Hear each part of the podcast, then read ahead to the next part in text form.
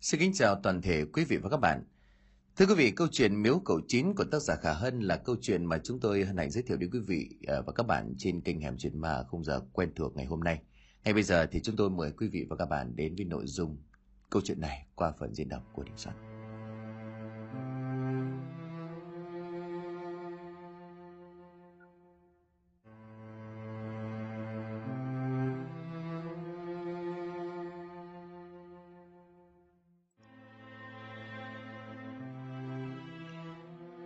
Tuy bây giờ đã là nửa đêm, nhưng trên bờ con đập lại thành vẫn còn để ấp tiếng cười nói rôm rả.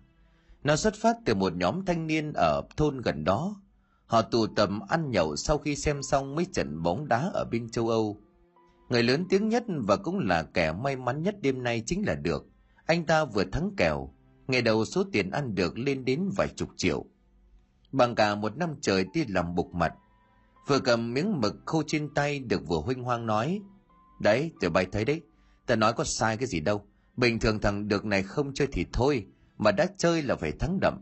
Thằng nào không nghe lời tao dáng mà chịu. Có vài người thân cận với đường thì nói chen vào tán thưởng.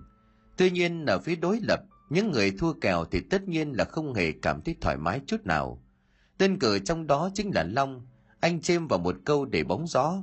Già hôi, mấy cái thằng tám đời mới trúng được một lần mà to mồm thế cờ bà có số cả, đến lúc trắng tay thì lại khóc lóc than trời.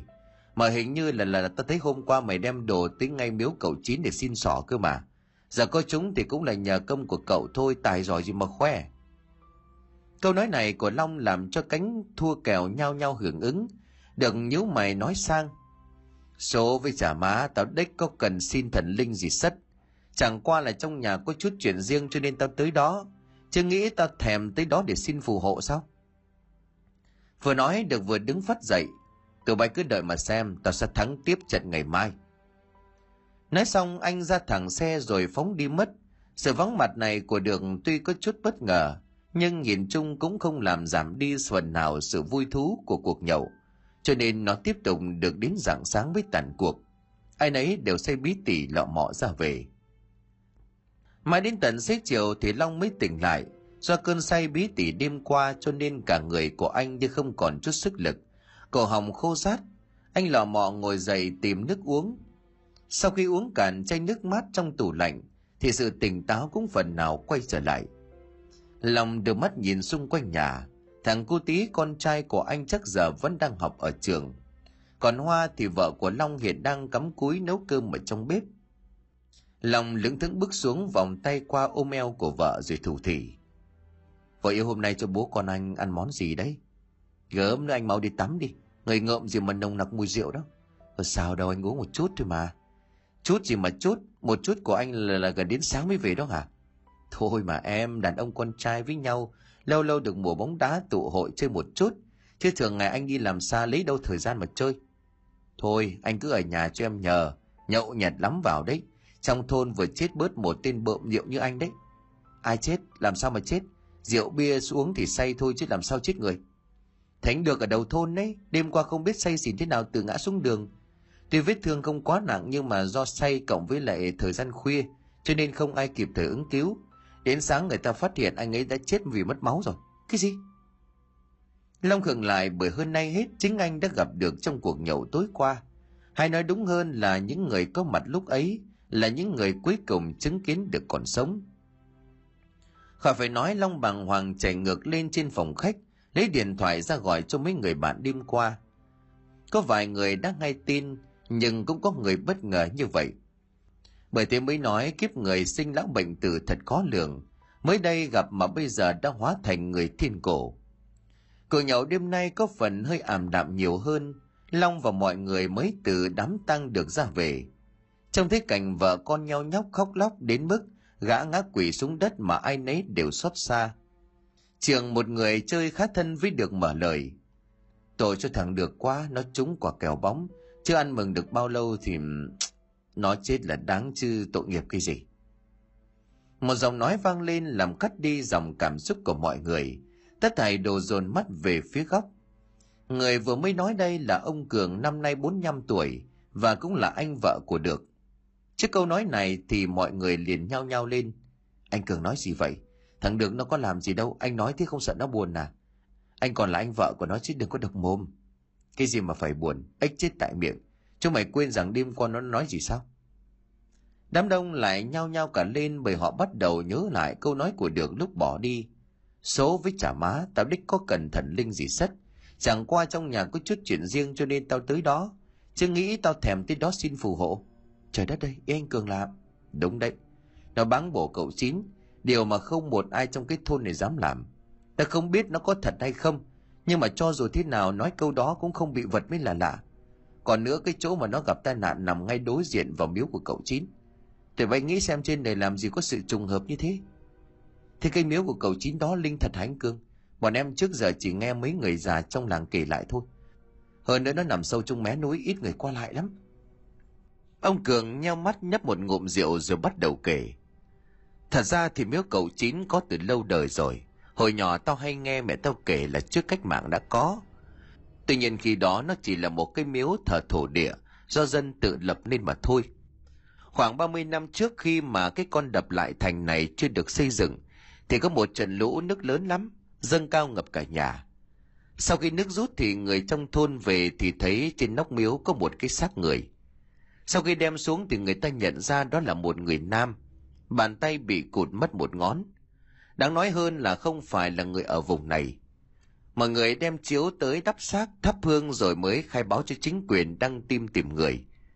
Dòng dã một tuần trôi qua vẫn không có ai đến nhận diện. Thời ấy không tin còn chưa được rộng rãi hiện đại như bây giờ. Thế là mọi người quyết định chôn cất trước. Sau này người nhà đến có nhận thì sẽ chỉ chỗ cho. Địa điểm chôn cất thi thể của nam nhân xấu số nằm kế bên ngôi miếu thổ địa. Những tưởng đâu câu chuyện đến đây là kết thúc, nhưng mà không. Liên tiếp gần một năm sau đó, thì nhiều người đi ngang qua đây đều thấy một người con trai chạy ra xin quá giang. Đi được nửa đường đến khi nhìn lại thì lại không thấy đâu. Chưa hết có một vài người sau một đêm ngủ dậy, khẳng định mình thích cậu ta vì báo mộng. Bảo rằng hãy lập một chiếc miếu thờ, đổi lại sẽ phù hộ cho người dân ở trong thôn đừng tránh tai ương và gặp điều may mắn. Sau một thời gian bán tín bán nghi thì cuối cùng mọi người quyết định góp tiền lại, xây một chiếc miếu thổ địa cho khang trang hơn, là bài vị thờ tự người nam nhân ấy kế bên tượng thổ địa. Do không biết họ tên quê quán, cho nên cứ căn cứ vào thi thể lúc tìm thấy bị khuyết mất một ngón tay, mà đặt cho một cái tên là cậu Chín. Nhiều năm sau đó thì cậu Chín thường xuyên hiển linh, giúp đỡ người trong cơn hoạn nạn. Nhất là đám ham mê cờ bạc chỉ cần tới làm lễ xin cậu Chín đàng hoàng thì sẽ được cậu phù hộ cho may mắn. Ngay kể đến đây thì đám đông nhao nhao cả lên như không thể tin được, thậm chí là còn cười cợt nữa. Cũng phải thôi, đây đa phần là những người chưa đến 30 tuổi, cho nên chuyện của cậu Chín có từ khi họ còn chưa ra đời. Và lại không dễ để cho cậu Chín hiển linh phù hộ, phải làm đúng nghi thức và thành tâm thì cậu mới giúp cho. Thành ra sau này nhiều người tới chỉ thắp hương xin qua loa, về không được như ý thì lại đồn đãi ra thành cậu Chín đã hết linh. Thôi, tụi bay không tin cũng được, tao chỉ nói vậy thôi. Đứa nào khôn thì nét được họa, còn không thì cái gương của thằng được trước mắt đó. Ông Cường nói đến đây thì ngưng lại, cả bọn chuyển sang một chủ đề khác. Tuy nhiên trong số ấy thì Long lại có suy nghĩ hoàn toàn trái ngược. Bởi hôm nay hết cậu cũng có chút niềm tin vào miếu cậu chín kia. Bởi Long còn nhớ lúc nhỏ anh bị mắc một cơn bạo bệnh, bố mẹ đưa đi thầy nào cũng không chữa khỏi. Nhưng rồi trong một đêm bố của Long đem anh tới miếu cậu chín để làm lễ. Sau lần ấy thì cơn bạo bệnh kia từ từ thuyên giảm. Lớn lên lấy vợ sinh con Long dường như quên đi mất sự huyền diệu của chuyện tâm linh. Nhưng mà bây giờ thì nó lại được sống dậy, kết thúc cuộc nhậu. Khi mà mọi người ra về hết thì Long mới chạy theo ông Cường. Anh Cường ơi! Nghe tiếng gọi ông Cường nhíu mày hỏi. Sao đó mày chưa về à? Dạ chưa, em có chút chuyện này muốn hỏi anh. Chuyện gì? Anh anh có biết cách làm lễ ở miếu cậu chính không? Em muốn xin cậu ấy mấy thứ. Lòng vừa mới dứt câu thì hai mắt của ông Cường trợn ngược lên. Cái thằng này mày tin hả? Em tin chứ. Đó, vậy mà cái đám ngu dốt kia lại không tin lời của tao. À mà nếu như ông già mày biết cách cầu cầu chính thì cần gì tao giúp, về nhà ông ấy đi. Trời đất đi không được, cái chuyện này là chuyện tế nhị, Bố em biết thì khác nào lại ông tuổi bụi này. Em còn vài mảnh đất chờ thừa kế nữa, em đâu có ngu. Có vẻ như ông Cường bắt đầu nhận ra cái chuyện tế nhị mà Long đang nói là gì. Thế là cậu phì cười. Mày đúng thật là ham mê cờ bạc quá rồi đấy. Dạ, bây giờ anh Cường giúp em đi. Nếu em mà thành công thì anh cứ lấy đó mà chứng minh cho tụi nó thấy. Chứ lúc nãy em thấy chúng nó xem thường quá. Em thấy bực thay đó. Có vẻ như lời nói của Long đã đánh được vào tâm lý bực tức của Cường. Ông gật đầu nói. Được rồi, cứ để đó ta sẽ giúp. Ông ghé săn vào tay của đối phương thì thầm gì đó một hồi lâu, còn Long thì cứ gật đầu lia lịa. Về đến nhà Long nhận ngay ra cặp mắt mở to, tỏ ra bất ngờ của Hoa. Sao hôm nay anh về sớm thế? Cũng sợ chết cơ à, em tưởng anh không sợ chứ. Mẹ thằng tí cứ trêu anh hoài đó. Anh uống thì uống chứ có bao giờ say tới mức bí tỉ không biết trời trăng mây gió gì đâu. Gớm nữa cho dù không có như vậy thì cũng hư gan hư thận chứ tốt đẹp gì. Rồi, thôi coi như là anh sai. Từ giờ sẽ hạn chế nhậu nhẹt. À mà này, sáng mai em đi uh, chợ sớm mua giúp anh mấy thứ. Thứ gì? Hoa nhíu mày nhưng rồi khi nghe chồng nói tất cả cái danh sách dài thì cô sừng sốt.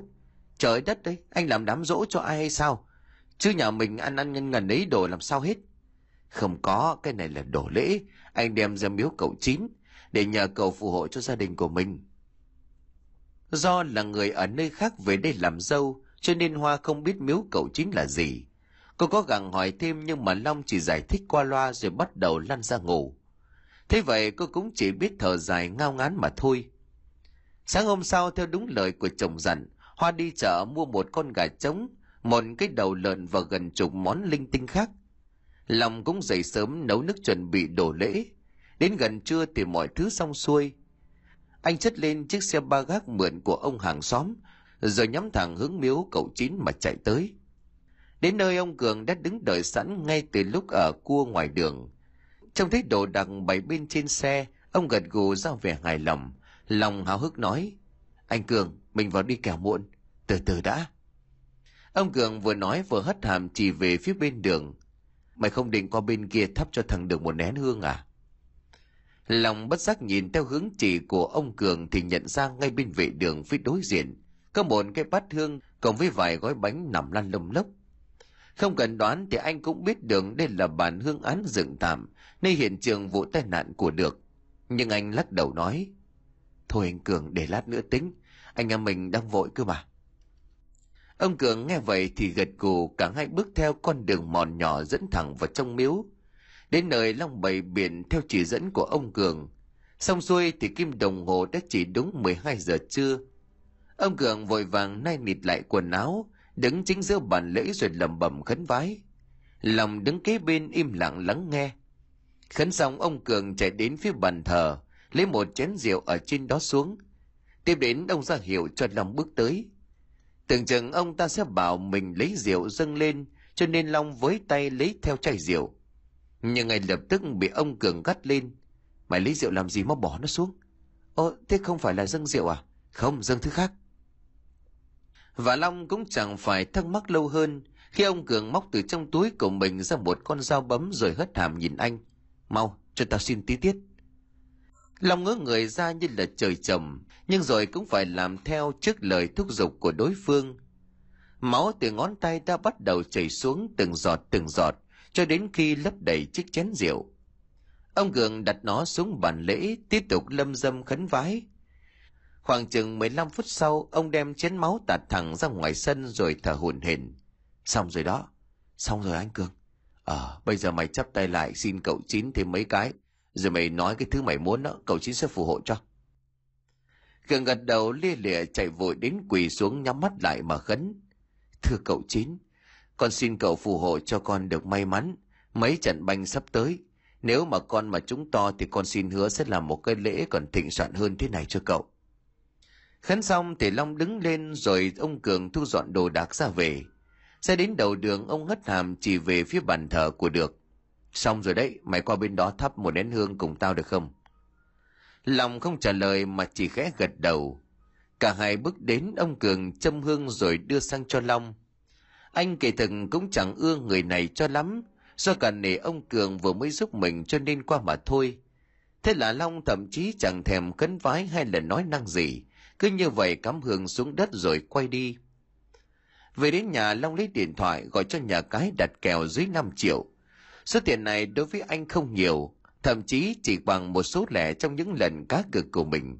Nhưng mà Long xem đây như là một phép thử vận may. Nếu như anh trúng thật thì ngày mai sẽ tất tay cho một trận lớn. Trời xế chiều do cả ngày mải mê với công chuyện ở ngoài miếu cậu chín, cho nên lòng không ngủ ngay gì được. Tranh thủ còn hơn 4 giờ đồng hồ nữa thì trận bóng mới bắt đầu, cho nên anh nằm luôn trên bộ ghế sofa, rồi im dim ngủ. Không biết có phải vì ngủ trái buổi hay không, mà giấc ngủ này của Long không được thoải mái cho lắm. Nó cứ chập chờn chập chờn. Và rồi trong lúc đó thì anh thoáng thấy một bóng người từ ngoài sân đi vào trong nhà của mình. Ánh sáng xung quanh người đó lớn lắm cho nên Long không biết đó là ai. Bóng người bước tới trước mặt của Long như thể nói gì đó với anh rồi biến mất. Long bừng tỉnh nhận ra trời đã tối. Anh thở hồn hển đưa tay lau đống mồ hôi đang lấm tấm trên trán của mình. Lúc này Hoa từ dưới bếp bước lên, thấy Long cô liền nói. Đã dậy rồi sao? Ban ngày thì nằm ngủ đến đêm thì mò ra ngoài chơi bời. Anh xem có khi cả ngày ấy, anh không thấy mặt hai mẹ con em được quá một giờ đồng hồ đâu. Làm gì có. Long đưa tay lên gãy đầu đỏ mắt nhìn xung quanh rồi hỏi vợ. Ủa con đâu rồi em đã cho nó ăn cơm chưa?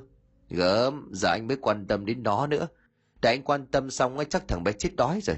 Nó ăn rồi, nó đang ở trong phòng tập viết. Long gật gù đứng lên xuống bếp lấy cơm ăn. Có vẻ như là Hoa đã quá quen với việc mỗi mùa bóng đá về, cho nên cô chỉ còn biết thở dài ngao ngắn mà thôi.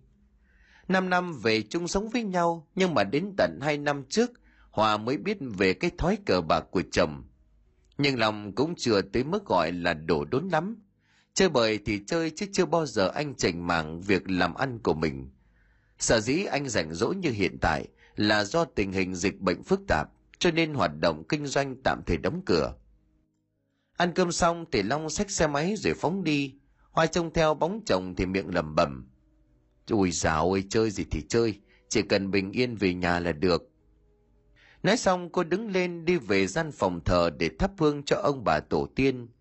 Vừa mới châm nén hương xong chưa kịp khấn vái gì, thì bát hương vào nguyên pho tượng Phật quan âm mà chân thở bị hất văng xuống đất.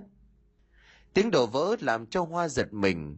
Chưa dừng lại ở đó, cô phát hiện ra một con mèo đen đang ngồi chiếm trệ trên cái bàn thờ. Và chắc nó cũng chính là hung thủ gây ra sự việc vừa rồi. Hoa trưởng mắt quát lớn nhằm xua đuổi con vật này đi. Thế nhưng mà con mèo lại lì lợm, nó đứng đưa cặp mắt xanh lè nhìn chân chối vào cô như thể thách thức. Mẹ kiếp con mèo này, mày ở đâu tới đây vậy hả? Hoa vừa nói vừa chạy vào bên trong nhà lấy cây chổi để đuổi đánh con mèo. Thế nhưng khi mà cầm chổi ở trên tay, cô quay lại thì thấy nó đã chạy đi mất. Nghĩ rằng đây là con mèo nhà hàng xóm lèn vào qua đường cửa sổ, cho nên cô chỉ chửi thề mấy câu, rồi lo đi dọn dẹp. Chứ chẳng may mà để cô tí chạy nhảy rồi dẫm phải thì khổ. Trong lúc dọn dẹp, Hoa cứ thấy một cảm giác khó tả lắm. Không khí trong nhà trở nên ngột ngạt. Chưa dừng lại ở đó, chốc chốc cô lại thấy như có ai đó đang đứng trong góc mà nhìn mình. Dọn dẹp xong xuôi thì đồng hồ cũng đã chỉ 9 giờ tối. Không giờ tivi trước bộ phim yêu thích, cho nên Hoa tranh thủ vào phòng bỏ màn cho thằng cu tí. Và đến nơi thì cô thấy con trai không còn tập viết nữa mà leo lên giường nằm thu lu một góc. Hoa liền hỏi. Tí, con viết bài xong chưa sao lên giường nằm? Con con chưa viết xong. Ồ cái thằng này, chưa viết xong thì lo xuống viết đi. Nay con học ở đâu cái tính lười biếng thế hả? Con không phải, con con sợ con không viết được. Sợ cái thứ gì? Trước câu hỏi của Hoa thì thằng cu tí phải mất một lúc mới trả lời được. Nó chỉ tay về phía ô cửa sổ đối diện bàn học của mình rồi nói. Lúc nãy con đang viết thì có một chú mặt đen xì đó. Chú ấy nắm tay của con, gương mặt của chú ấy đáng sợ lắm. Con con gọi mẹ nhưng không được. Chú ấy cứ nhìn con cười cho nên là con phải leo lên giường để trốn. Tất nhiên là Hoa không thể nào tin được câu chuyện của con trai. Cô chừng mắt quát nó một tiếng. Tí, con không những lười biếng mà còn nói dối nữa đấy, con hư lắm. Đợi đó bố về thì mẹ mách bố, bố đánh cho con một trận. Không có mà. Cô tí bắt đầu khóc òa cả lên. Nhận ra đã trễ giờ phim cho nên Hoa không muốn đôi co. Cô nhanh chóng bỏ màn xuống rồi nói. Thôi lo ngủ đi. Chuyện tối nay coi như là mẹ bỏ qua cho con. Nhưng mà lần sau không có được nói dối mẹ nữa nghe chưa? Nói dứt câu thì Hoa tắt đèn đóng cửa rồi trở ra phòng khách xem một bộ phim mà mình yêu thích. Nói về Long đêm nay anh ngồi trong quán cà phê xem bóng đá mà tâm trạng cứ bứt rứt không yên. Nhưng rồi kết quả của trận đấu lại chẳng hề như ý muốn. Bởi ngay trong hiệp 1 mà tỷ số đã là 3-0 dành cho đội kèo trên, tức là phần cược của Long đã thua. Anh thắc mắc ngắn ngầm thở dài. Mẹ đó chứ, xảy thua được. Chưa hết nhận ra ông Cường cũng có mặt trong quán anh Điển bước tới, ngồi xuống ném trông một ánh mắt khinh khỉnh. Ông Cường có vẻ như đã hiểu ra vấn đề cho nên hỏi. Sao thua kèo rồi à? À thua. Bao nhiêu? 5 triệu. Cái gì? Mà anh ít thế? Tất nhiên rồi. Tôi mà xuống xác thì bây giờ chắc đang nằm ở trong cái gầm cầu nào rồi đó. Ông anh phen này phải bóp cho thằng em một quả đau đấy. Ông Cường thở dài lắc đầu. Trời đất đến cái thằng này. Mày đã tốn một cái lễ như vậy rồi mà đánh có 5 triệu bỏ. Cậu chính thấy mày cơ bản là không có tin cậu, cho nên cậu không ban phước cho đấy. Đúng thật là ngay là mày đặt thử lớn đi. Xuống sắc một phen biết đâu được cậu độ. Thôi thôi, ông anh làm tôi mất hứng rồi với lại sắp tới không có trận nào hay, không có chơi nữa. Chỉ tiếc là công sức làm theo như là thằng bù nhìn vậy, từ ra đừng có nhắc tới nữa. Nói xong Long đứng dậy bỏ về, trên đường đi anh suýt mở miệng chửi thề mấy câu nhưng rồi lại thôi. Bởi qua vụ của được lần trước, thì bây giờ cho dù có tin Long cũng không dám báng bổ. Về đến nhà Long gặp ngay phải cặp mắt bất ngờ của vợ Hoa liền thẳng thốt. Ờ hôm nay có bão à sao anh về sớm thế? Bão biết gì chán không xem nữa thì về thôi có ngủ chưa? Đang ngủ rồi. Do mãi mê xem phim cho nên Hoa quên khuấy đi việc mách chồng về chuyện của con trai. Lòng không hỏi gì thêm nữa, lấy quần áo đi tắm, vào nhà vệ sinh dưới làn nước mắt chảy ra từ vòi hoa sen, làm cho tâm trạng của anh được giải tỏa đi phần nào. Nhưng giờ cũng không còn sớm cho nên Long chỉ ngâm mình thêm 10 phút, rồi nhanh chóng mặc quần áo. Lúc đi ngang qua tấm gương treo trên cửa phòng tắm thì Long giật mình, bởi dường như ngay sau lưng của anh có một bóng người nữa. Nhưng đến khi định thần lại, thì Long lại không thấy có người đó. Mọi thứ diễn ra quá nhanh, làm cho anh chỉ biết rằng mình hoa mắt mà thôi. Từ nhà tắm bước vào, lúc này Hoa cũng xem phim lò mò buông màn trong phòng chuẩn bị đi ngủ. Long phụ vợ kiểm tra cửa nèo lại một lần nữa, rồi cả hai leo lên giường. Tính ra gần nửa tháng Long ăn ngủ với bóng đá, cho nên cứ đi sớm về khuya. Thành ra hai vợ chồng không hề có được giây phút ân ái nào đúng nghĩa. Hoa quay sang khều khều tay của chồng mà thủ thỉ. Anh này, sao? Thằng cô tí tính dạng lớn rồi đấy anh. Ờ, gần 5 tuổi rồi chứ ít. Sang năm nó lên lớp 1 rồi đấy. Thế, thế anh có muốn cho nó một đứa em không? Câu nói của vợ làm cho Long giật mình, anh quay sang nhìn cô phỉ cười. Rào đất đây. Xem ba cái thứ phim Hàn Quốc sẽ nói như thể là bước từ trong tivi ra đó. Muốn làm thì cứ nói thẳng ra đi, vợ chồng với nhau có gì xa lạ. Nó dứt câu không đợi cho Hoa kịp phản ứng gì, Long chồng người đè lên, đặt lên miệng của cô một nụ hôn động cháy. Vừa hôn đôi bàn tay của anh cũng hoạt động không ngừng, khi chỉ còn một chút nữa là tháo được áo ngực của Hoa, thì đột nhiên một tiếng động khá lớn vọng lại từ bên ngoài, làm cho Long giật mình. Tiếng gì thế? Không chỉ có anh mà Hoa cũng nghe thấy. Cô đưa ánh mắt lo lắng hỏi. Anh ơi, cái gì vậy? Hình như là tiếng mở cửa đó. Không đâu. Lúc này anh khóa cửa cẩn thận rồi mà hay làm? Suy nghĩ có kẻ gian xuất hiện trong đầu của Long. Thế là ngay lập tức anh nhòm người dậy bước xuống giường Trước khi mở cửa phòng, Long với tay bất giác gạt tàn thuốc bằng gỗ để làm vật tự vệ. Khi cánh cửa phòng được mở ra thì Long hết sức bàng hoàng khi thấy cửa chính ra vào đã bị mở toang. Cái gì này? Suy nghĩ có trộm hiện hữu rõ ràng hơn bao giờ hết. Long một tay bật điện tay còn lại chi hô. Có trộm, có trộm.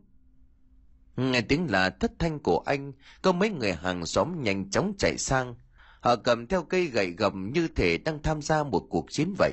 Đâu đâu, thằng trộm đâu? Không biết, lúc ở trong phòng bước ra thì cửa đã mở toang hoác rồi. Tôi sợ nó đang trốn đâu đó sẽ làm liều cho nên mới gọi mọi người. Được, lùng bắt nó đi. Thế là Long và bốn năm người hàng xóm gần như là lục tung mọi ngóc ngách trong phòng. nhưng kỳ lạ là không hề tìm thấy bất cứ dấu vết nào của kẻ đột nhập. Tiếng ồn làm cho thằng cô tí thức giấc, nó bước ra rủi mắt rồi hỏi. Bố ơi, có chuyện gì thế bố? Không có gì đâu con. Lòng bế con trai trên tay mắt vẫn giáo giác tìm kiếm khắp nơi. Không thấy tên trộm đâu anh bắt đầu kiểm tra xem có bị mất thứ gì. Nhưng đúng là kỳ lạ, bởi không hề có thứ gì bị lấy đi. Thậm chí cái ví da đựng tiền của Hoa đặt trên bàn vẫn còn y nguyên. Vật vã gần nửa giờ đồng hồ mấy người hàng xóm đi đến kết luận chính là do Long không đóng cửa cẩn thận rồi nghĩ lung tung mà thôi. Về phần của mình, Long tất nhiên là không tin vào giả thuyết này, bởi chính anh là người kiểm tra cửa nẻo trước khi đi ngủ. Anh cũng chẳng hề say cho nên không thể nào nhầm lẫn được. Đợi mấy người hàng xóm ra về thì anh mới thở dài ấm con trai vào phòng ngủ. Vừa đặt thằng cô tí xuống giường thì nó lại ấp úng hỏi. Bố ơi bố, sao thế con trai? Bị giật mình hả bố xin lỗi? Không phải. Thế chuyện gì? Trong nhà mình hình như có ai nữa đó bố. Trước câu hỏi của con trai Long giật mình anh hỏi dồn Tí con nói vậy là sao? Nhà mình còn ai? Con không biết, sao con thấy? Thế cái gì? Thằng cô tí chưa kịp nói dứt câu thì Hoa từ ngoài chân vào.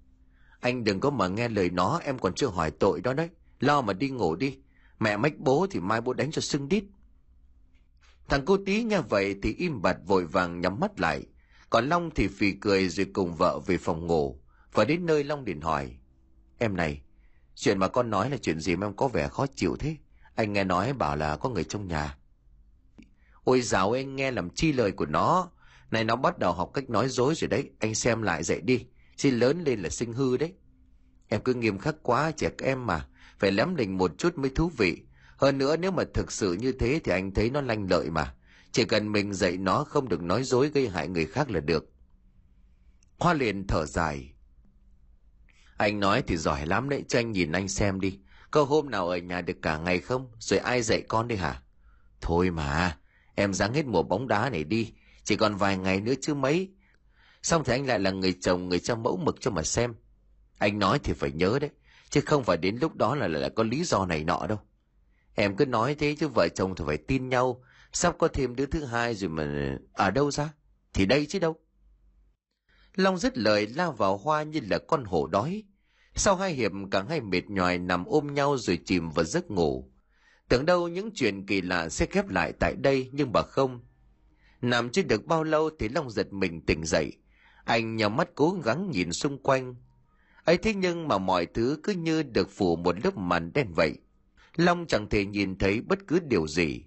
Bất giác anh quay sang định gọi Hoa dậy thì giật mình, bởi cô đã không còn nằm bên cạnh nữa. Hoa, em đâu rồi? Long tiếp tục nhau mắt nhìn quanh, không có gì cả, anh cất tiếng gọi khẽ. Hoa ơi Hoa! Không hề có tiếng đáp lại của vợ, Long thuật nghĩ chắc cô đi vệ sinh cho nên nằm xuống giường. Nhưng chờ mãi không thấy vợ quay trở lại Long thầm bầm. Quái lạ, cô ấy đi đâu? Thế là anh đành nhòm dậy với tay toan định bật cái đèn ngủ lên. Tiếng công tắc bật mờ nhưng ánh sáng lại chẳng thấy đâu. Chưa dừng lại ở đó bên ngoài lúc này có tiếng bước chân chậm chậm vọng lại. Long nhíu mày cất tiếng gọi. Hoa, em đi hả? Một lần nữa không có ai trả lời, Long bỏ tay ra khỏi công tắc bắt đầu mò mẫm từng bước. Ra khỏi phòng ngủ bên ngoài bóng tối tăm không kém. Nghĩ nhà mình bị mất điện cho nên Long cứ như vậy lần mò trong bóng tối. Khi đã quen với nó thì anh bắt đầu đảo mắt tìm kiếm. Cuối cùng Long cũng trông thấy vợ của mình, nhưng có điều Hoa lúc này đang úp mặt vào tường, cả người bất động như thể một pho tượng. Chứng kiến hành động kỳ lạ của vợ, Long bước đến gọi cô. Hoa, em làm gì thế này? Câu nói của Long còn chưa kịp dứt thì Hoa xoay người lại, để lộ ra một cảnh tượng hết sức kinh dị. Đó là phần đầu của cô không hề bình thường một chút nào, hay nói đúng hơn đó chỉ là một chiếc hộp sọ trắng hiếu. Hòa cứ như vậy lao đến chỗ của anh. Quá kinh sợ, Long giật lùi ra đằng sau mà hét lớn. Tiếng hét làm cho Long bừng tỉnh đưa anh ra khỏi giấc mơ. Anh sao thế? Giọng của Hoang vang lên làm cho Long sợ mất mật anh gào lên. Được, được lại đây. Vừa nói Long vừa cua quào như thể xua đuổi những thứ kinh dị kia biến mất. Cái cua tay của anh vô tình hất văng hoa xuống đất Cờ đầu đớn kêu lên mấy tiếng. Phải đến bây giờ thì Long mới thực sự hoàn hồn. Anh với tay bật cái đèn ngủ, ánh sáng màu vàng ấm áp của nó tỏa ra khắp căn phòng. Dưới đất lòng thấy vợ của mình đang ôm bụng nhăn nhó. Tất nhiên là hoa bây giờ đúng là hoa chứ không còn phải là thứ đầu lâu kinh dị ban nãy. Thế là anh liền xà xuống ôm lấy cô. Em sao thế này? Đâu ở đâu? Em hỏi anh mới đúng đó. Tự dưng đang ngủ mà anh hét toáng lên làm gì? Còn để em xuống giường anh bị điên à? Lòng thở hắt ra từng hơi thì ra vừa rồi chỉ là một giấc mơ. Nhưng cái giấc mơ này nó quá chân thật. Đến nỗi bây giờ trong đầu của long vẫn còn nhớ như in hình ảnh kinh dị ấy. Anh sao vậy? Nói em nghe được không? Không có gì đâu. Anh nằm mơ, thấy lung tung mà thực không không nhớ nữa. Nói rồi anh đỡ hoa lại nằm xuống giường.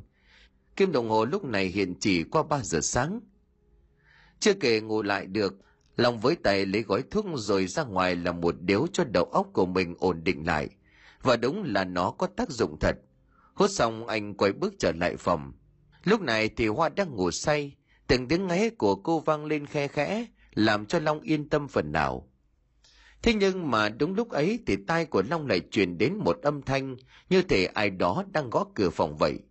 Anh giật mình quay ngoắt sang nhìn chầm chầm vào cánh cửa âm thanh kỳ lạ đó lại tiếp tục vang lên. Lần này thì thậm chí long còn nghe to và rõ hơn nữa. Hàng đống những suy nghĩ cứ như vậy trỗi dậy trong đầu của anh. Long bước xuống giường từng bước từng bước thật chậm. Và rồi khi cánh cửa được mở ra, trước mặt của long không ai khác chính là thằng cu tí. Trời đất đây tí, con làm gì ở đây? Sao không có ngủ con sớm mà? Bố ơi, con sợ. Sợ gì?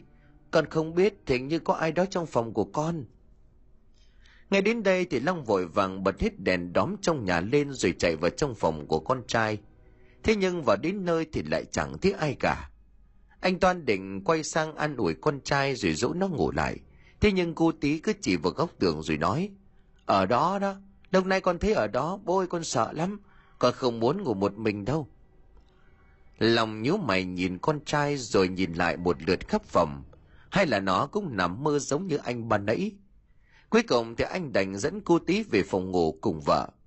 Trên đường trở về phòng cô tí quay sang nói với anh bố ngày mai bố đuổi người ta đi nha cứ ở trong phòng con sợ lắm.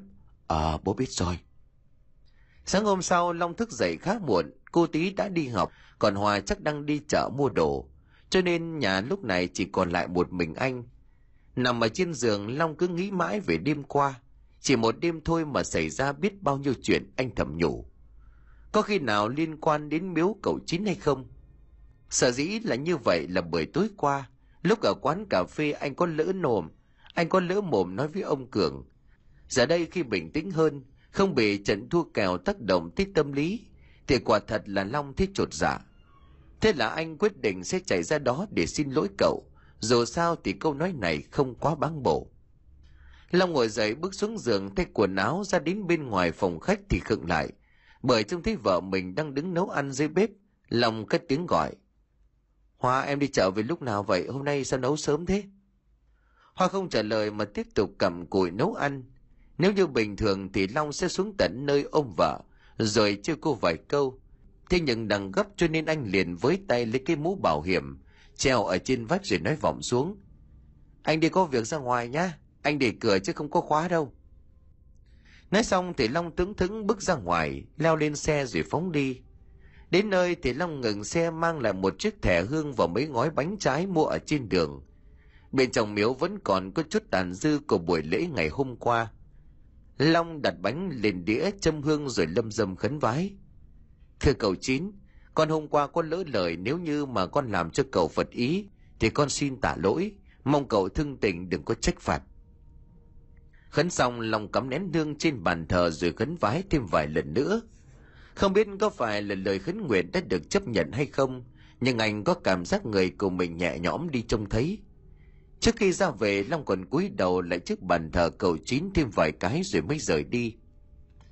Về đến nhà, trông thấy vợ đang ngồi trước thềm nhặt sau, lòng vốn tâm lý đã thoải mái cho nên cậu buông một câu nói đùa. Mẹ thằng tí sáng nay có vẻ tươi nhỉ, đêm qua sướng quá hả? Thế nhưng trái ngược với chồng hoa lại có vẻ khó chịu cô đưa mắt lườm anh anh vừa đi đâu về đấy anh đi ra ngoài có chút việc anh nhớ đã nói với em rồi mà nói khi nào đã thấy em vừa đi chợ về còn thấy nhà cửa mở toang hoác Đêm qua không có trộm nên là hôm nay anh quyết tâm để cho trộm nó vào thật à? Ờ, em trêu anh à? Chứ lúc nãy trước khi đi anh thấy em ở trong bếp nấu cơm thậm chí còn trêu em mà. Anh đừng có nói dối, không có ngay đâu. Em vừa mới đi chợ về đây này. Hoa vừa nói vừa chỉ vào miếng thịt và mấy thứ đồ linh tinh vẫn còn nằm yên vị trong túi ni lông ở kế bên. Anh bị sao thế? Có lỗi thì nhận đi chứ, sao còn đặt điều? Hèn chi mà thằng cu tí nó học cái tính này của anh đó. Không không không phải. Long lầm nhầm, anh cố gắng nhớ lại, nhưng quả thật đúng là trước khi đi, anh thấy Hoa đứng ở trong bếp, không thể nào mà nhầm lẫn cho được. Đến tận bữa cơm trưa mà Long không thể nào nghĩ thông được thắc mắc ở trong lòng. Anh cứ thơ thơ thần thần như người mất hồn. Chưa dừng lại ở đó vừa mới bưng chén cơm lên thì thằng cô tí ở bên cạnh khều tay mà nói Bố ơi, bố biết gì không? Chú hôm qua ở trong nhà mình hôm nay lại đến tận trên trường con đấy. Khỏi phải nói khi thằng bé vừa dứt câu thì chén cơm trên tay của Long rơi xuống đất. Con nói sao? Thì cái chứ hôm qua ở trong nhà mình ngay chú đến trường, leo lên trần nhà, có khi còn vắt vẻo trên người của cô chủ nhiệm đó. Con nói cô mà cô bảo là không có còn la con. Nghe con trai nói như vậy, Hòa sẵn khó chịu trong người cho nên cô bực dọc mà quát. Tí, con lại nói linh tinh cái gì đấy có muốn ăn đòn không à? Vừa nói cô vừa phát một cái vào mông của thằng bé. Con nói thật mà. Thế là nó liền khóc bù lu bù loa lên. Về phần của mình, Long ngồi thất thần bởi trong đầu của anh bấy giờ đang hiện lên một suy nghĩ không mấy tốt đẹp. Chợt vật mãi thì Hoa cũng cho thằng cô tí ăn cơm, rồi đưa nó vào trong phòng ngủ trưa. Lúc này ngoài phòng khách chỉ còn lại hai vợ chồng, Long mới quay sang hỏi vợ. Em này, em có thấy gì lạ không? Anh nói gì thêm không hiểu. Thì từ hôm qua đến giờ em thấy chuyện gì lạ trong nhà mình không? Cái này... Um... Hoa bắt đầu nhớ lại và kể từ cái chuyện pho tượng Phật quan âm trên bàn thờ bị rơi xuống đất cho đến việc thằng cu tía kể có người đứng bên ngoài cửa. Nghe xong thì Long lại càng lo lắng hơn. Anh càng thuật lại cho vợ nghe về giấc mơ kinh khủng của mình, cộng thêm việc chứng kiến Hoa ở trong bếp lúc sáng. Nói đến đây thì gương mặt của Hoa tỏ ra lo lắng. Cô lắp bắp hỏi chồng, anh à, có khi nào nhà mình có vong ám không? Không đâu. Đất này vốn là đất của gia đình anh từ trước giải phóng đến nay. Đường bố anh xây cất làm chỗ riêng cho hai vợ chồng mình. Bố bảo là ở đây không lo gì cả. Ông bà tổ tiên phù hộ cho. Chưa kể đến là nếu như có vong ở ngoài vào thì không thể được. Bởi vì có thần giữ cửa, các vị la hán chấn đã bốn góc nhà cơ mà. Hơn nữa mình ở đây có được ngót nghét 5 năm rồi, đâu có thích chuyện gì chứ. Hay là anh hỏi bố thử đi biết đâu bố biết đấy. Không. Lòng bắt đầu bóc bỏ, Em thừa biết là anh xin ông ấy bán bớt một mảnh đất đi để có vốn làm ăn, nhưng mà ông không đồng ý. Thành ra là cả mấy tháng nay anh có nói chuyện hay là qua lại bên đấy đâu. Thằng út cũng không ưa gì anh cả nên giờ mới mò sang. Nó lại nói ra nói vào nữa mệt lắm. Nhưng mà không sao đâu, cứ để xem như thế nào. Nếu như mà vẫn không ổn thì anh sẽ mời thầy về giúp. Hoa gật gù thở dài ngao ngán. Đêm đến do vẫn còn lo lắng về chuyện lúc trưa, cho nên Hoa lúc nào cũng bồn chồn không yên. Đã vậy Long còn sắp phải đi ra ngoài xem bóng đá. Thế chồng thay quần áo cô vội chạy vào trong phòng ấp úng hỏi. Anh đi hả? Ờ sao vậy? Hôm nay có trận hay lắm, anh đi lát rồi về. Anh ở nhà đêm nay được không em lo lắm. Lo gì chứ, em đừng có nói em sợ ma nhé. Anh này phủi phui cái mồm đi. Biết em sợ rồi còn cứ nói ra. Lòng vòng tay có ôm vợ mà chấn nan Thôi nào, nhà mình mà sợ gì chứ, không có gì đâu. Em cứ yên tâm đi, ở nhà lo cho con ngủ lát anh về. Nói xong thì Long bước ra ngoài bỏ lại Hoa với một vẻ mặt không thể hoang mang hơn. Ra đến quán cà phê hôm nay có đông hơn những đêm trước. Không phải bởi đây là một trận bán kết của giải. Long ngồi với đám bạn của mình, ai nấy đều đã khoe đã đạt được những số tiền cực lớn và đội bóng của mình yêu thích. Về phần của mình do ngày hôm nay lu bu nhiều chuyện, cho nên Long quyết định không cá độ. Sau đó anh ngồi xem trận bóng với một tâm lý hoàn toàn thoải mái. Và rồi đang ngồi trong thời gian nghỉ giữ hiệp, anh vô thức đảo mắt nhìn xung quanh và nhận ra ông Cường. Ông ta ngồi gần đó và đang ném một cái nhìn chân chối về phía của anh. Long toan định gật đầu chào đối phương thì ngay lập tức quay mặt đi. Sao vậy? Hay là hôm qua ông ta giúp mình không thành, mình lại nói có phần khó nghe, cho nên bây giờ ông ta không nhìn mặt đây. Để lát nữa xong chuyện qua dù ông ấy hôm nào rảnh làm vài chai để chuộc lỗi. Nói là làm ngay sau khi trận bóng kết thúc, Long đứng lên bước tới chỗ của ông Cường, đến nơi anh nhoẻn miệng cười. Anh Cường, trận hôm nay hay nhỉ? À, cũng hay mà mày thắng kèo à, sao vui thế? Đâu có, hôm nay em không có chơi, tính qua rủ anh ngày mai ra quán làm vài chai. Hôm qua em có nói năng ẩu tả quá. Không biết là có làm phiền lòng anh không, nếu có thì cho xin lỗi. Không có gì đâu, thôi tôi có việc tôi phải về nhé. Ông Cường nói xong đứng lên bỏ ra ngoài, lòng cũng không ở lại thêm gì nữa. Anh ra xe chạy về phía vợ con. Trên đường đi đêm nay trời trở nên lạnh bất ngờ, lại có mây đèn kéo tới quỳ kín che lấp ánh trăng lờ mờ. Lòng lầm nhầm. Chắc lát nữa có mưa lớn lắm, mình phải tranh thủ. Chưa kịp nói dứt câu thì Long giật bắn mình bởi anh nhận ra ở phía trước mặt mình có một bóng người đang đứng giữa đường. Do vừa mới vài nhìn trời cho nên anh không để ý, thế là Long dùng hết sức để thắng xe. Phần bánh sau trao đảo rồi mất đà ngã dầm xuống đất. Cô ngã tuy không quá mạnh nhưng chiếc xe lại đè lên chân, làm cho Long đau điếng. Không quan tâm tới bản thân của mình, anh giáo giác đưa mắt nhìn xem cái người vừa rồi có bị gì không. Thế nhưng lại không thấy đâu cả anh lẩm bẩm. Quái lạ vừa mới đây, hay là mình té xuống sợ liên lụy cho nên chạy mất. Nghĩ như vậy cho nên anh lọ mọ ngồi dậy, dừng xe leo lên để tiếp tục chạy về nhà. Đến nhà Long bước xuống thì ngay lập tức khét lên để đau đớn. Vết thương trên chân của anh bấy giờ không hiểu tại sao lại đau nhức đến thấu xương. Lúc nãy Long kiểm tra nghĩ chắc mình bị bong gân cho nên cứ như vậy chạy về. Nhưng mà hiện tại nó lại đau đến mức tưởng như là xương của mình bị gãy vậy. Nghe tiếng la của chồng, Hoa từ trong nhà hớt hải chạy ra. Chồng thấy Long đau đớn nằm vật ở dưới đất, cô hoảng hốt kêu. Anh sao thế này? Anh ngã xe đau quá. Anh có sao không? Em gọi người chở anh vào bệnh viện nhé. Ờ, nhanh đi. Hoa bối rối vội chạy sang hàng xóm để nhờ người giúp. Thế là Long được đặt lên cái xe ba gác rồi di chuyển lên viện. Trên đường đi cơn đau ngày bắp chân làm cho anh như thể chết đi sống lại. Đến bệnh viện Long được chuyển đến phòng cấp cứu. Trong lúc mà được các y bác sĩ thăm khám, lòng cứ như vậy chập chờn đờ mờ trông thấy, hình như có một bóng người đang đứng ngay bên cạnh mình. Nhưng người này không phải là bác sĩ Long có thể chắc chắn được là bởi tuy không nhìn rõ mặt, nhưng trang phục của người này toàn là màu đen, mà tất nhiên là chẳng có vị bác sĩ nào ăn mặc như vậy.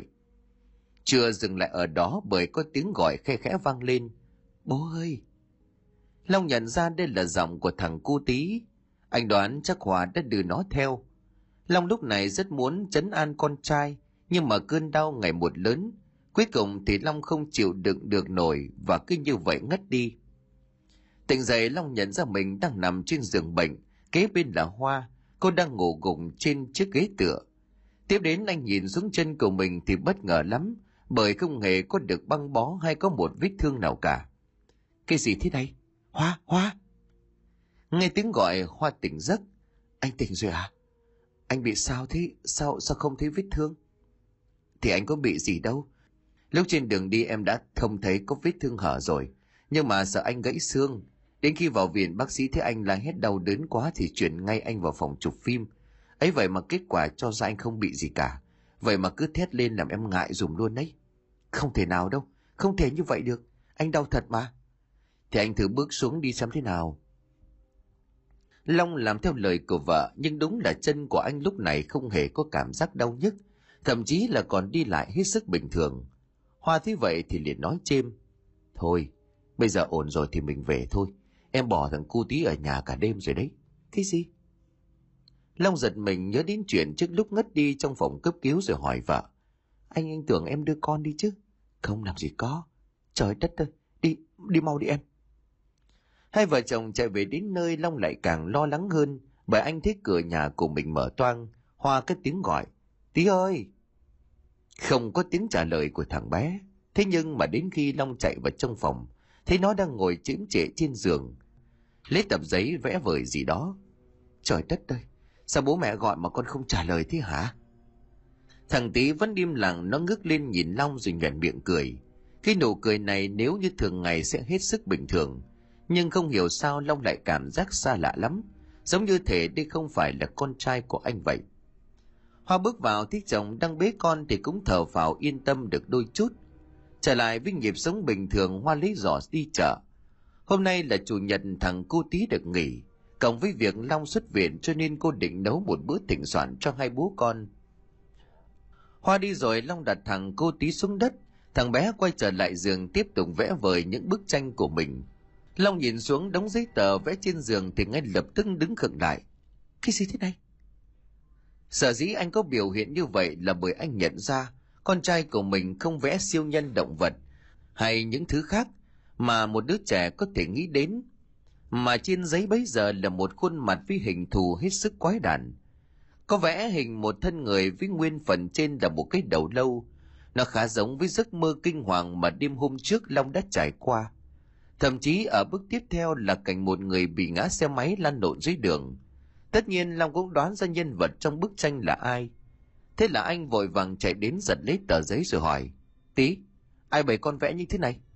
Con có vẽ đâu? Thế thì ai vẽ? Là chú kia vẽ đó.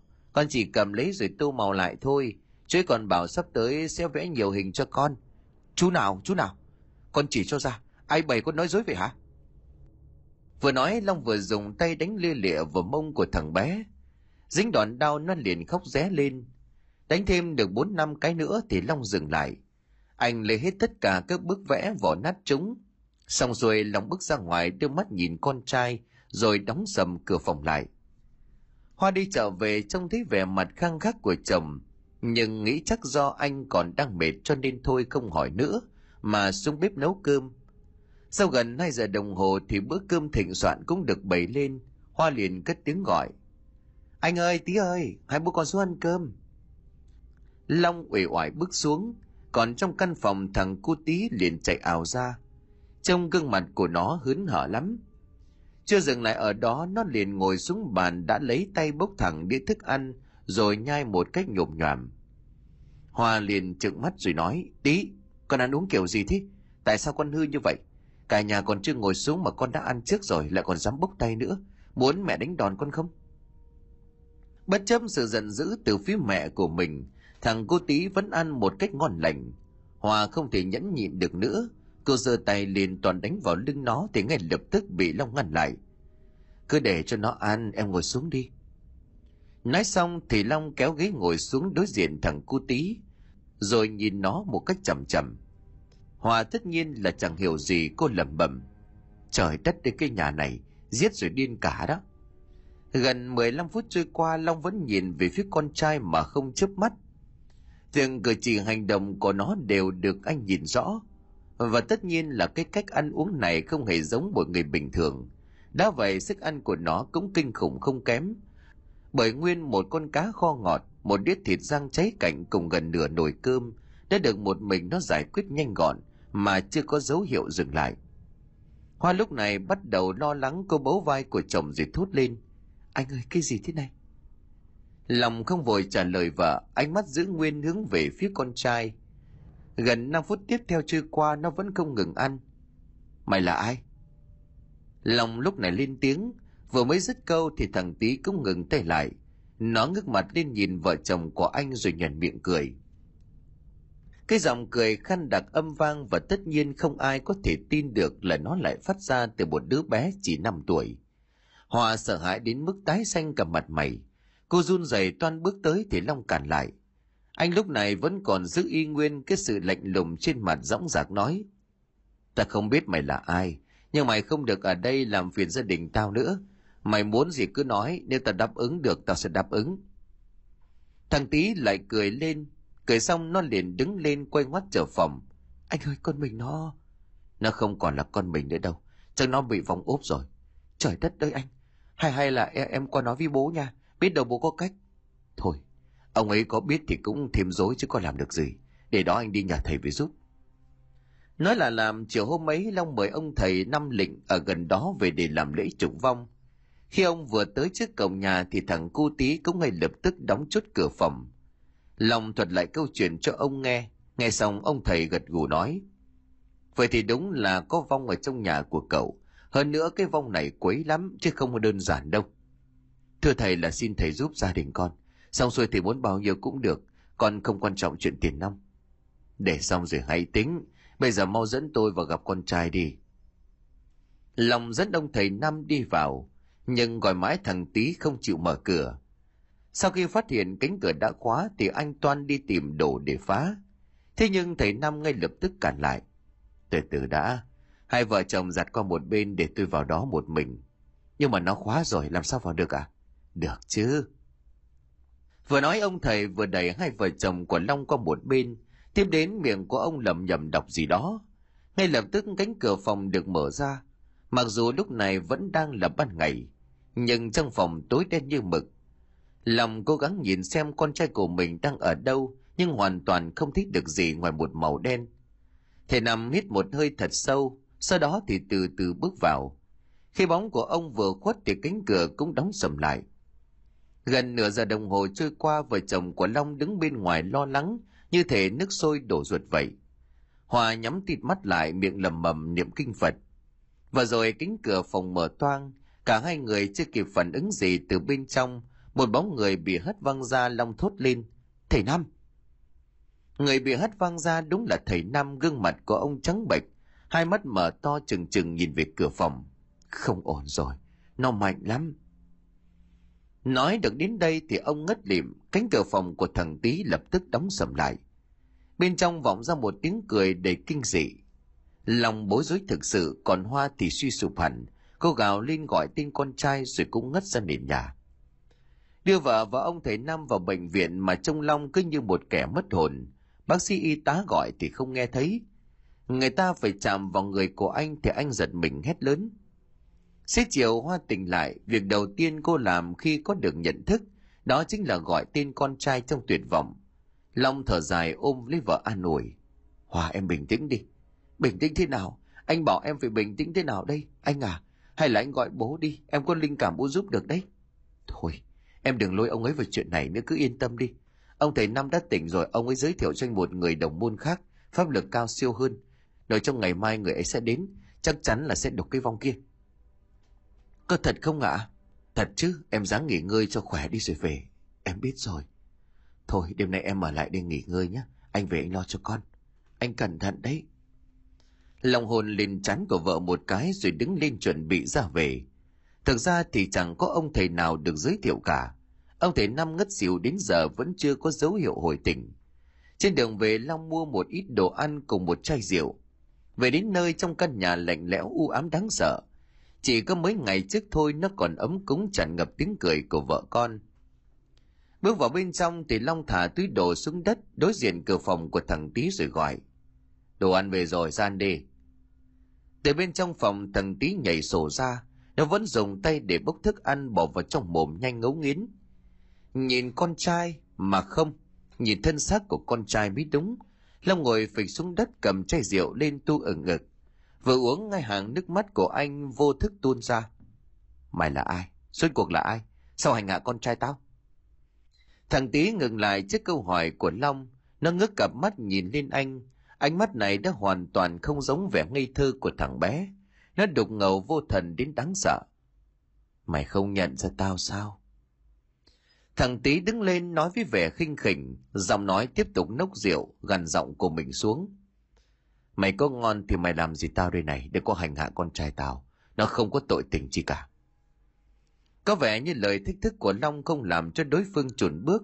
Ngược lại, nó còn cho anh tọa nguyện. Khi rất nhanh chóng, Long bị nó đẩy ngã xuống sàn. Dùng hai bàn tay nhỏ bé của mình bóp chặt cổ của anh. Long bất ngờ bởi sức mạnh kinh khủng từ một cái thân người của thằng bé. Thậm chí là anh cố gắng cục cửa đến đâu cũng chẳng thể nào hất được nó ra. Hai bàn tay của thằng bé siết chặt. Long bắt đầu thấy chóng váng vì thiếu oxy. Anh thều thào gì đó trong miệng không rõ, đầu của mình thầm nghĩ. Mình sẽ chết ư.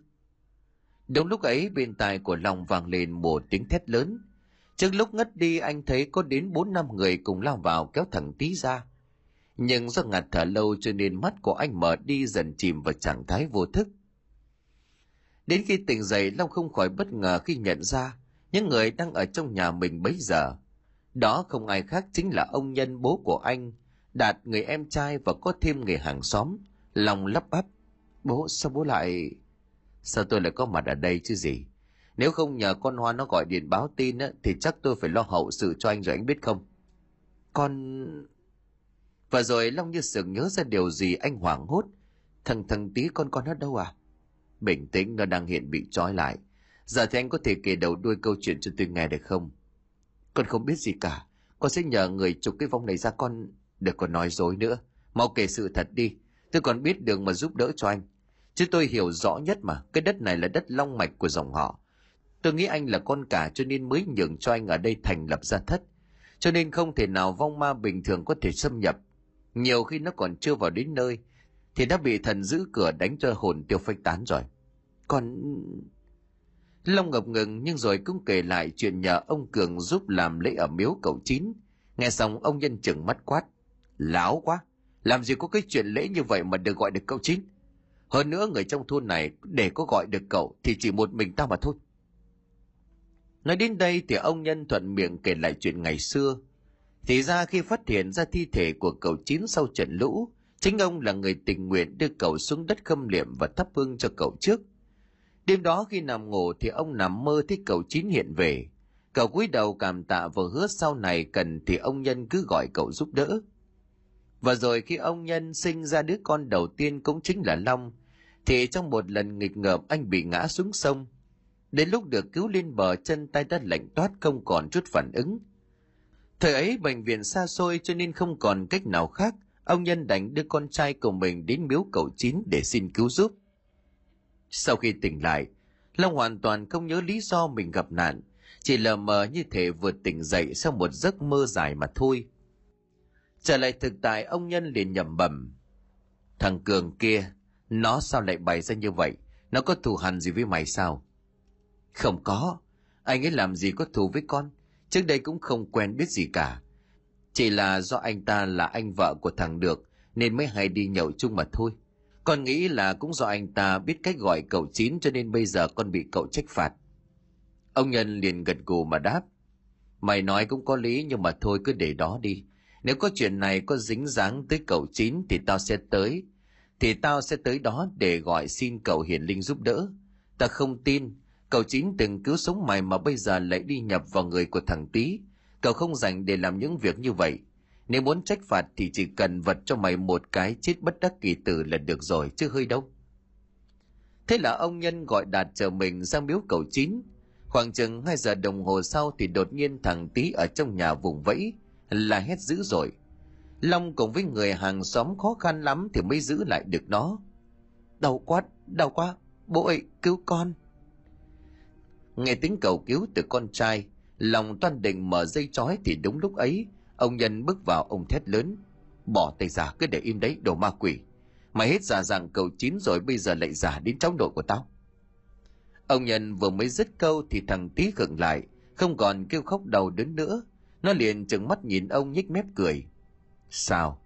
Mày vẫn muốn giả dạng người khác cho Tết cùng hả được? Cái gì?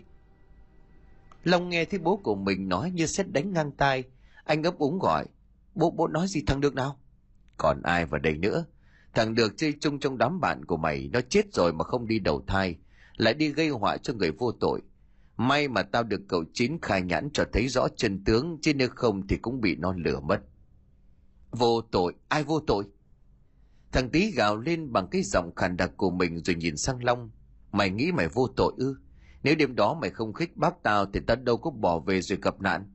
Tao chết đi rồi con tao bơ vơ không người nương tựa. Trong khi đó mày lại hạnh phúc ấm êm. Đâu thể nào bất công như vậy. Tao ít nhất cũng phải kéo cả nhà đi mới hà dã. Lời nói vừa rồi làm cho Long sợ đến tái xanh cả mặt. Nhưng anh thật sự không ngờ, đây lại chính là nguyên do cho sự hận thù. Ông nhân thì khác, ông quắc mắt hết lớn. Ngông cuồng. Mày chết là do bản thân của mày, thậm chí chín cũng chẳng thèm vật. Vì cậu biết số của mày đã tận. Giờ đây mày lại không chịu giác ngộ cũng không sao. Ta sẽ giúp mày đi một đoạn. Vừa nói ông nhân vừa lấy từ túi của mình ra một tấm bài vị của cậu chín. Trông thấy nó thằng cô tí trợn mắt kinh hãi. Nó thét lên từng tiếng đầy đau đớn rồi ngất liệm đi. Một lát sau thằng bé tỉnh lại, cả mắt lúc này cũng bắt đầu có thần sắc. Nó ngơ ngác nhìn khắp xung quanh rồi hỏi. Bố ơi có chuyện gì thế? Sao ông nội lại tới đây? Trời đất đây con tôi. Long vừa nói vừa ôm con trai vào trong lòng niềm vui sướng tột cùng. Sáng hôm sau, Long tìm ông Cường để hỏi tội thì hay tin đêm qua ông ta đã phát điên, miệng liên tục cầu xin cậu chín tha tội. Chưa dừng lại ở đó, ông chạy đến ở lì trong miếu.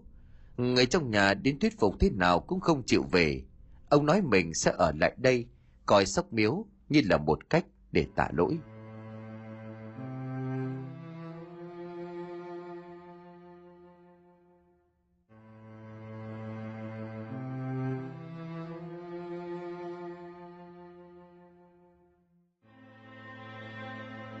Xin cảm ơn quý khán thính giả đã chú ý đón nghe. Xin kính chào tạm biệt quý vị và xin hẹn gặp lại quý vị trong những câu chuyện tiếp theo.